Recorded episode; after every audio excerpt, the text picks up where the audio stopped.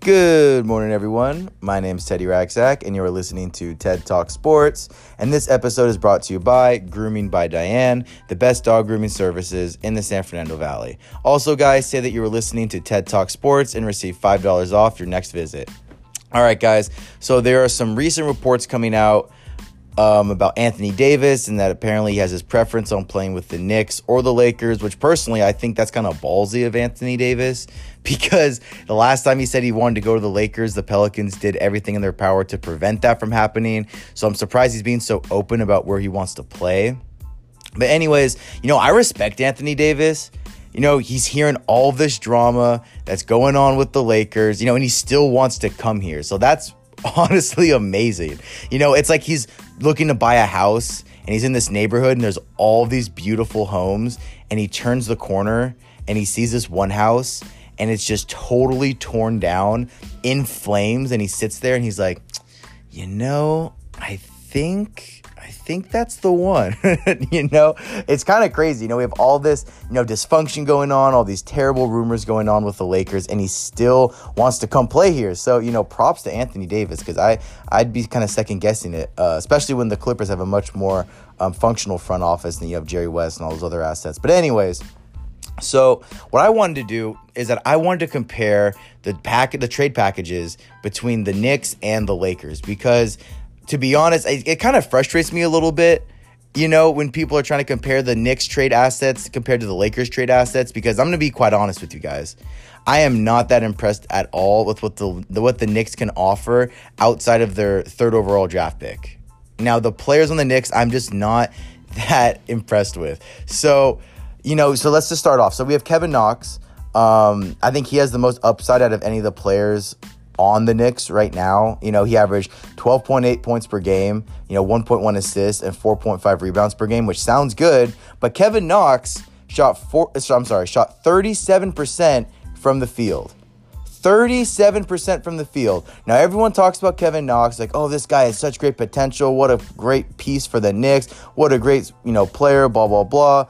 But, uh, you know, it's a bit of a double standard because you know, it kind of frustrates it frustrates me a little bit because Lonzo Ball does the same thing because he Lonzo Ball shot 40% from the field. And everyone's like, oh my God, how disgusting. Lonzo Ball can't shoot. Oh, he needs to get his eyes fixed, whatever. But but with Kevin Knox, though, it's different. But, you know, I don't, don't want to rant on too long, but it's just a double standard. In my opinion, it's a double standard. But, anyways, so the next person on the Knicks uh, is Mitchell Robinson, who averaged 7.3 points per game, average, uh, six rebounds per game, and had two 2.4 blocks per game. So it sounds like this is kind of a player that is mostly a, a defensive kind of center. And you know maybe like a future kind of Tyson Chandler, someone like that who could you know make a lot of blocks or alter a lot of shots. Um, yeah, but I don't see him any, being anything outside of that. I don't see him being like an all star center, just a really good defensive center. Um, yeah, and then you know they also have Allonzo Tre- Trier. I hope I pronounced his last name right. I probably butchered it. Um, but anyways, uh, he averaged 10.9 points per game, shot 45% from the field, three rebounds, one assist. He also missed 14 games with a calf injury. So you know they're not bad stats, but they don't pop out at me. I don't look at that like, oh my god, three rebounds per game, 10 points per game. Oh my god, that's you know it's just it just doesn't pop out at me that much. It's just they're just like okay stats. They're just very vanilla. Now the last player that I'm going to talk about for the Knicks is the actually probably the one that I like the most, which I find very fascinating. Um, uh, is Dennis Smith Jr. Now, Dennis Smith Jr. had 12.9 points per game, 44% from the field, three rebounds, four assists. Now, I think for me, Dennis Smith Jr. just passes more so the eye test because he's just such a fun player to watch. He's almost like a mini Russell Westbrook because he's just so explosive, has so much energy, he kind of has that swag, he kind of has that attitude, and you know, it's just he's just a fun player to watch. Um, and I think that kind of takes away from his actual statistics because he's necessarily not necessarily a, uh, a a great player, I should say. But um, but anyways, now I understand that the Knicks had the third overall pick. Now, if the, if you're the Knicks and you're trying to get this trade done, you have to take RJ Barrett. You it's this is a no-brainer. It is painfully obvious that you must draft RJ Barrett. If the Knicks don't draft RJ Barrett, then I I don't know. I don't even think. Okay, I can't even think of something that I would do because it wouldn't happen. The Knicks are gonna draft RJ Barrett. Um, but anyways, now David Griffin made it very clear uh, that he wants in return for Anthony Davis an All Star, a future All Star, and draft picks. Now, it doesn't seem like any of these players on the Knicks right now are All Stars, and it also doesn't seem as if any of these players are going to be future All Stars this very moment. Now, they may, you know, I could be wrong. They could, you know, turn things around the next season. Um, but right now, it just doesn't seem that way. Also, too, the Knicks, you know, they play in the Eastern Conference, which is a much, much easier conference compared to the Western Conference. So, you know, they're only getting 10, 12 points a game in the Eastern Conference, right? So it just, it doesn't look as good um, as the Western Conference because the Western Conference is just much more competitive. Um, now, on the other hand, you know, call me biased if you want, but the Lakers have a much more appealing young core uh, than the New York Knicks. So, you know, you have Kyle Kuzma, who averages 18.7 points per game, shot 46% from the field, five, re- five rebounds, two assists. You have Brandon Ingram, 18.3 points per game, 50% from the field, five rebounds, three assists. Now, also Ingram, his last seven games before he had, you know, the blood clot, was averaging 27 a game. So he was really starting to come in his own. Now, Ingram's only 21 years old. He's a really young player. Now, yes, he had a very serious um, a very serious blood clot. He got that removed. And from all the reports that I'm reading, it says that he's going to be fine. You know, it says he's going to be ready for this upcoming season. And, you know, we'll, we'll kind of see how he looks because if the Lakers are really eager to trade Brandon Ingram, then that must mean that his injury is much more serious than what we're led on to believe. So I, am interested to see, you know, how Ingram progresses. I think Ingram's going to be a very good player in the NBA. But you know, 19 points a game, 18 points per game. You know, these are that's pretty good right? That those are those are pretty good statistics. Um, and now we're gonna get to everyone's favorite, Lonzo Ball. Now Lonzo Ball shot uh, 40% from the field, averaged 10 points per game, five rebounds, five assists. Now I understand. I understand that Lonzo Ball is not a very good shooter.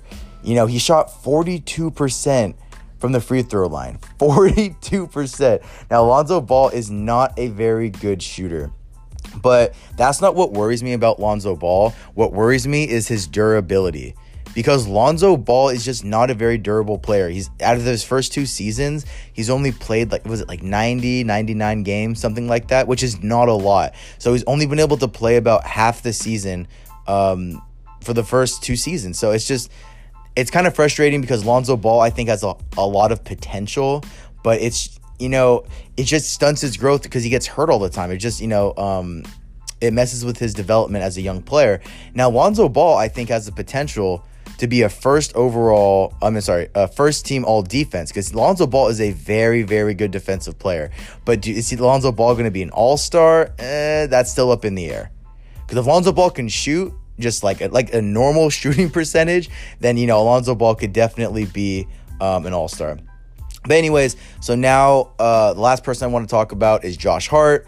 Now he's the least appealing right now out of all the Lakers. He'd be more of like a throw-in player. Now Josh Hart averaged eight points per game, shot 41% from the field, four rebounds, one assist. Now he did miss some time with a knee injury, but Josh Hart is a very versatile three and D player because he can get away with guarding some fours and fives. I don't know how he does it, but you know he's a very versatile defender, so you can kind of throw him in with a bunch of different rosters, a bunch of different um, rotations, and you know he can get the job done.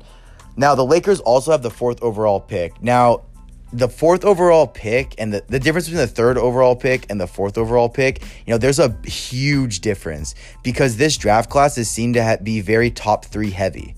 Okay, so the fourth overall pick, the talent, that's when it begins to flatten out. Um, now, like I said, like I said before, the Knicks have to take RJ Barrett. That's just the obvious choice. Now, the Lakers have the fourth overall pick, and I think it's going to be interesting. I think just depending on who they draft, it'll kind of dictate um, what the Lakers are trying to do. So if the Lakers, you know, draft someone like that's a project, right? Like uh, Darius Garland, Cam Reddish, I think that means that the Lakers will be looking to trade. But if we take someone who's you know ready to play right now, who's you know developed and a little bit uh, you know NBA body ready, like you know DeAndre Hunter or maybe someone like Jarrett Culver, then I think that means we're just going to keep everyone and sign a free agent. So it's really interesting to see um, what's going to happen. But like I said before, the Lakers have, a, in my opinion, a much more talented young core than the New York Knicks. Uh, the Knicks players are a lot further away from becoming all stars. And like I said before, they're also in the Eastern Conference, which is significantly easier to play in. And you know, there's also the one of the biggest things too is that there's now reports that there's hesitation from the Knicks front office to make a deal for Anthony Davis. So you know, it's it. There's just a lot of things that are a lot of factors that are going in now with the New York Knicks. It sounds like they're kind of unsure. You know, I know they were um, when they traded for Carmelo Anthony that he gave up draft picks and that didn't necessarily pan out that well. So they're a little bit hesitant, which makes sense. Now the Lakers, you know, they have a much more talented core of players. Um, they're more developed. You know, they have draft picks that the that the Lakers are actually willing to deal, and they have one of the biggest factors on their side, which is that Anthony Davis you know, is willing to sign long term with them. And now, out of the two, I think Anthony Davis favors the Lakers a little bit more. Um, and I think the only way that we don't land Anthony Davis is that we don't want him, right? Because it's just, we have, you know, the Lakers, we have just way too much leverage, way too much assets to not pull a trade like this. So, it I would be it's just gonna be very interesting to see. You know, there's just so much that could happen with this Lakers roster within this upcoming month because you have you know right before the trade. Uh, uh, I'm sorry, right before the draft, you have this potential blockbuster trade they could pull off. You have assets that you could gain during the trade, and then you have this huge, huge free agency. So this is going to be building up to, I think it's going to be a very, very fun, very eventful offseason for the Los Angeles Lakers. So you guys let me know. What do you think? Which teams have which team between the Lakers and the Knicks have the better trade package for Anthony Davis? Also, you know, if if you're the Lakers, do you pull the trigger on the Anthony Davis trade? So a lot of questions to uh, to answer, not that much time. So, anyways, guys, uh, thank you guys so much for listening. This is Teddy Ragsack with TED Talk Sports. Have a great day.